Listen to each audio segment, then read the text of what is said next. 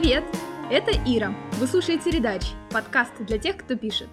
Это спецвыпуск об удаленной работе. Из-за коронавируса IT-digital компании переводят своих сотрудников на работу из дома. В Силиконовой долине офисы Facebook и LinkedIn уже пустые. А в России Яндекс и Сбербанк советуют поберечь себя и как минимум две недели работать удаленно. Мне кажется, очень круто, что компании перепридумали для себя удаленку, потому что это отличный формат для тех, кто работает с информацией, например, делает сайты, пишет текст или код. Таким людям не нужно ездить на завод и стоять смену по 8 часов. Их рабочий инструмент — это ноутбук, а с ним можно работать из дома. Я узнала об удаленке в 2013 году, тогда прочитала книгу «Ремоут. Офис не обязателен». В ней ребята из Basecamp рассказывали, как они настроили все свои процессы на удаленке и какие ритуалы соблюдают, чтобы эффективно работать из дома. Все советы, которые я встречала в разных блогах или видео по удаленке, это повтор того, что есть в этой книжке. Поэтому ссылку на нее я оставлю в описании. Полистайте, вдруг вы найдете там что-нибудь интересненькое для себя.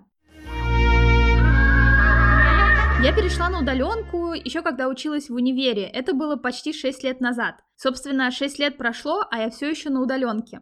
Что я поняла за это время? Рабочее место с хорошим креслом – это must-have. Большой монитор – это тоже must-have. Работать из дома – это экономить по 2-3 часа в день на дорогу, особенно если вы живете в большом городе. И экономия – это не только времени, но еще и денег, потому что чаще всего проезд работодатель не оплачивает. А еще на удаленке очень классно учиться. Сел, заварил себе чаечек, и в перерыве или после работы можно посмотреть какое-нибудь интересное видео или прочитать интересный кейс. Кстати, раз уж речь зашла про образование, то расскажу о рассылке, которую я запустила. Она о том, как проектировать, тестировать и писать текст в интерфейсе. В ней я рассказываю, что такое старифреймы, зачем составлять контент-дизайн-систему, почему важно бороться за тон и войс с маркетологами и многое-многое другое. Это рассылка для тех, кто сталкивается с текстом в интерфейсе каждый день или только думает о том, чтобы начать. Ссылку на нее я оставлю в описании. Но вернемся к удаленке. Я нашла ребят-удаленщиков и попросила их рассказать, как они настроили свои рабочие процессы, что им нравится, а что не очень. Возможно, их истории помогут вам перейти на удаленку или перевести на нее своих сотрудников, ну или хотя бы задуматься об этом.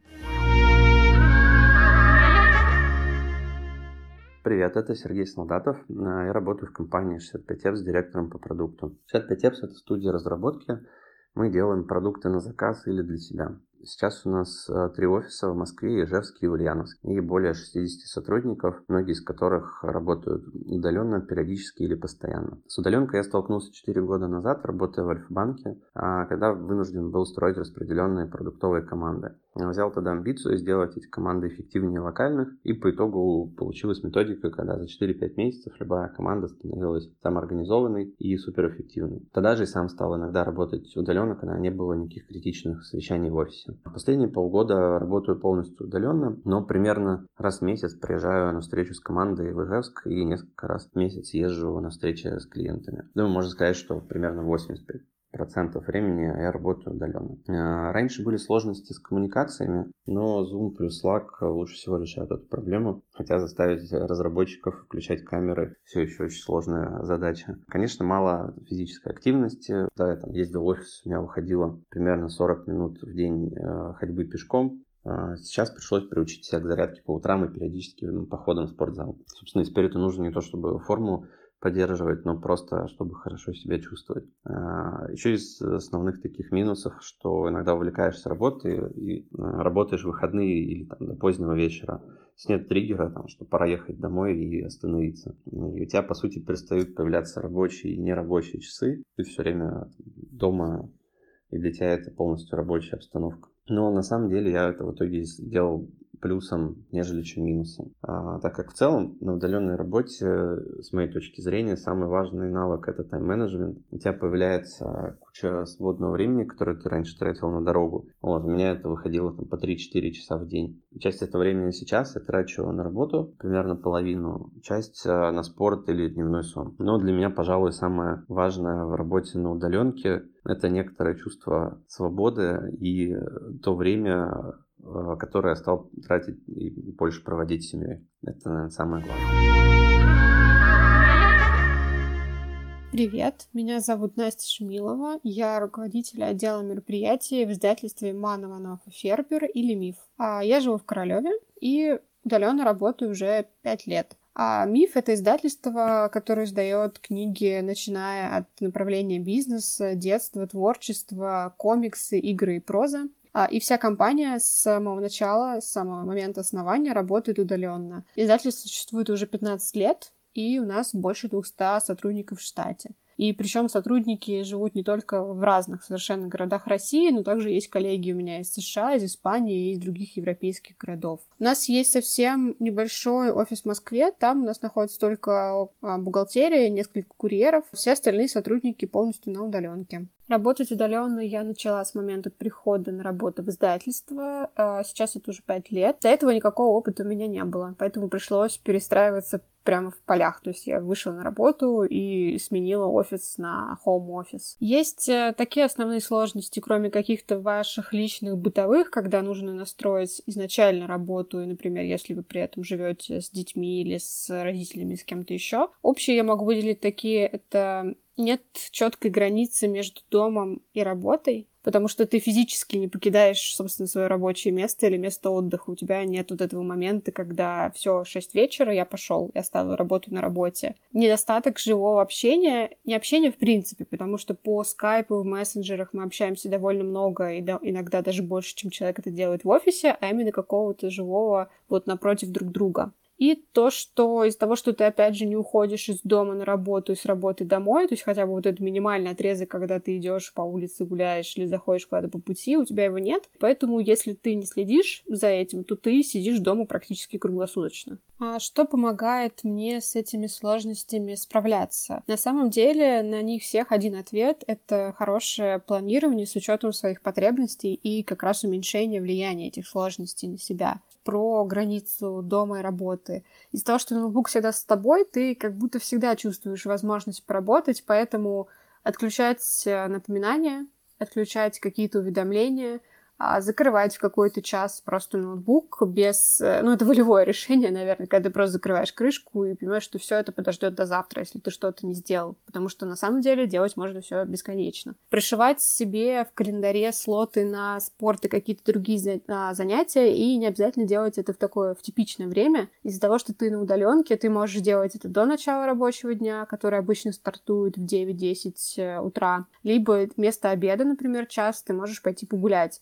Но, конечно, это все работает, чтобы ты сам за собой замечал, что это нужно, и идешь и делаешь это. То есть никто, кроме тебя, на улицу тебя не выпроводит. Поэтому это все больше на твоем силе воли, потому что оторваться иногда сложно. Из плюсов я могу выделить, конечно, самое очевидное, то, что не нужно тратить время на дорогу а, и на сборы. И если мне нужно поехать куда-то по делам, то это можно делать не в час пик, выбирать какое-то более свободное время когда ты работаешь в офисе или в open space, мой прошлый опыт был такой, у тебя нет э, условий, чтобы если тебе нужно полную концентрацию сделать в тишине, иногда у тебя в офисе просто нет такой ситуации, приходится уже там придумать наушники, еще что-то. Когда ты работаешь дома и, например, один или вдвоем с кем-то, это сделать э, намного проще. Поэтому плюс удаленки, скорее всего, в рабочей обстановке, которую ты можешь делать под себя, и график, который все равно является более гибким. Привет, я Никита. Я сейчас работаю удаленно в двух компаниях. А первая это James Edition. Здесь я на позиции Front-End Engineer. И вторая это Pikio, в которой я CTO и сооснователь. James Edition это глобальный маркетплейс по продаже люксовой недвижимости, автомобилей, аксессуаров и всего прочего с ценами от 500 тысяч евро. Pikio — это сервис и приложение для тех, кто мучается выбором при покупке одежды не знает, что себе подобрать. Мы эту проблему решаем с помощью нашей системы, подсказываем, какие дополнительные товары, аксессуары и другую одежду можно купить. На удаленку попал с помощью своего стартапа, собственно. Я на тот момент, э, когда мы его основывали, работал в Яндексе. Работа в офисе несколько мешала работе над стартапом, поэтому я решил, что нужно найти что-то, что будет больше соответствовать моим требованиям в этом плане расхода времени. И попытался найти, нашел вот ребят из James Edition. Из проблем можно отметить разве что самодисциплину, которая которая требуется несколько больше, чем при работе в офисе, потому что ты сидишь дома, и поначалу мозг думает, что, ну, я же дома, можно потупить, посидеть, ничего не делать. Но по факту удаленка — это точно такая же работа, у тебя есть рабочий график, у тебя есть дедлайны, и нужно организовываться. Из плюсов удаленки могу отметить, что, ну, во-первых, ты можешь работать удаленно на компании из Европы, где зарплаты немножко отличаются от российских, допустим. Во-вторых, у меня появилось больше времени для работы над своим проектом, потому что я теперь не трачу время на какие-то бессмысленные встречи в офисе, на дорогу до офиса. У меня в день уходило по три часа где-то, три с половиной иногда, в зависимости от э, трафика в Москве. Плюс э, из-за того, что у меня собственный стартап, я должен много, достаточно много путешествовать, в частности в Европу и в Штаты, когда мы встречаемся с э, разными инвесторами, фондами и так далее. И с удаленкой я могу делать это без проблем, потому что я, в принципе, не привязан к месту. Всем привет, меня зовут Сережа, я трудоголик. Сейчас занимаюсь контентом для бизнеса. Вход в удаленку для меня начался с разработки методик ДО. Это дистанционное образование. Чтобы вы понимали, насколько я старый, речь о бумажных манускриптах.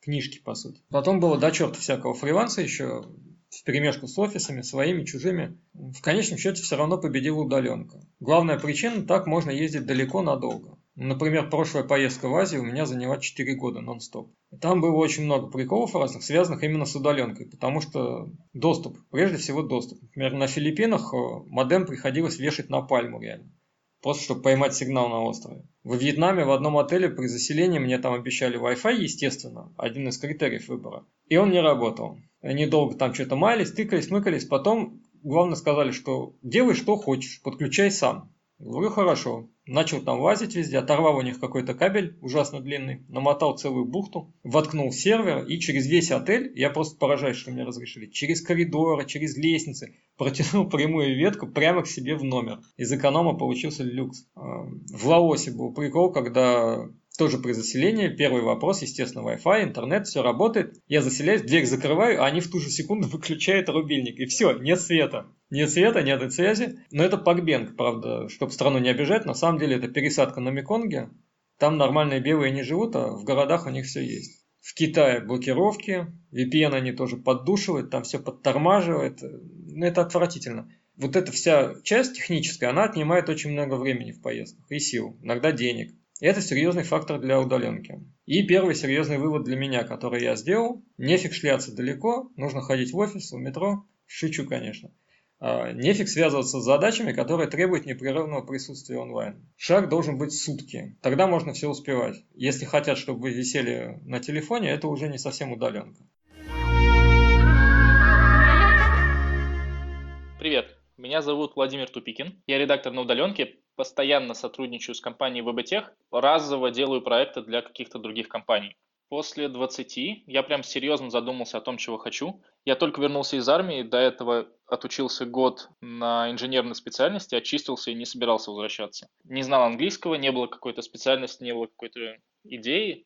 Но при этом я решил, что хочу жить и работать в разных странах, зарабатывать достаточно, чтобы обеспечивать себя и семью. И подумал, что удаленка – это вот мой путь, который приведет меня к этой цели. Переехал в Питер, э, поступил на журналиста в СПБГУ и устроился работать в офис. Спустя пять лет я решил, что накопил достаточно опыта, я отучился в школе редакторов э, и ушел из офиса. За полгода набил шишек и понял, что удаленка не такая безоблачная, не такая классная, как все рассказывают. Еще на год вернулся в офис и только после этого снова ушел на удаленку. Сейчас уже 10 месяцев, как я работаю на фрилансе. Я уверен, что удаленка не для всех. Представляешь себе, конечно, безоблачную картину, ты в лучах солнца сидишь на подоконничке, шлепаешь по клавишам. На самом деле большую часть времени будешь тратить не на, собственно, работу, а на какие-то задачи, которые обеспечивают тебя работой. Особенно первое время. Я знаю случаи, когда человек работает в компании обычно пятидневку, но на удаленке. Это решает часть этих проблем, о которых я буду дальше говорить. Но у меня такого не было ни разу. Я не могу об этом ничего сказать. Первая проблема – нужно откуда-то брать клиентов. А вторая проблема – куча времени тратится на разговоры. Если это не заказы с биржи копирайтеров, а хоть сколько-нибудь серьезные проекты, по-любому придется вникать в задачу. По крайней мере, ну, для редактора это важно. Третья проблема – самоорганизация. Когда я говорил, что удаленка не для всех, в первую очередь я про самоорганизацию говорил. У меня, например, случаются депрессии, и в эти периоды проще заставить себя продуктивно работать в офисе. Там можно переключить голову на время на рабочие проблемы и не думать о своих там каких-то головниках. Дома так не работает. Дома слишком много отвлекающих факторов. Вообще в офисе все просто. Пришел на работу, работаешь. Ушел с работы, отдыхаешь. На удаленке мне приходится самому думать о каких-то очевидных вещах. Если не выходить из дома неделями, начинаешь дичать. Поэтому приходится целенаправленно придумывать себе э, какие-то поводы выйти на улицу.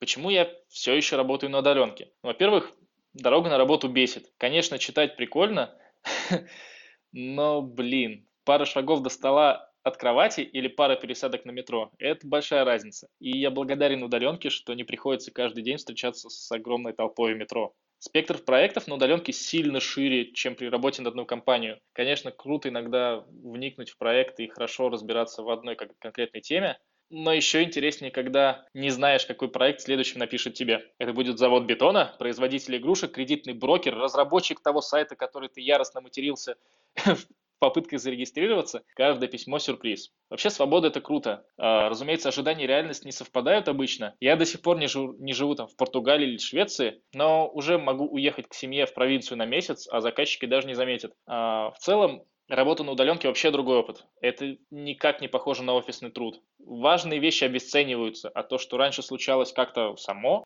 а, теперь требует отдельного планирования. Мне сложнее работать на удаленке, но и в офис вернуться будет уже непросто. Я слишком привык к самостоятельности и свободе. Вы слушали «Редач» – подкасты для тех, кто пишет.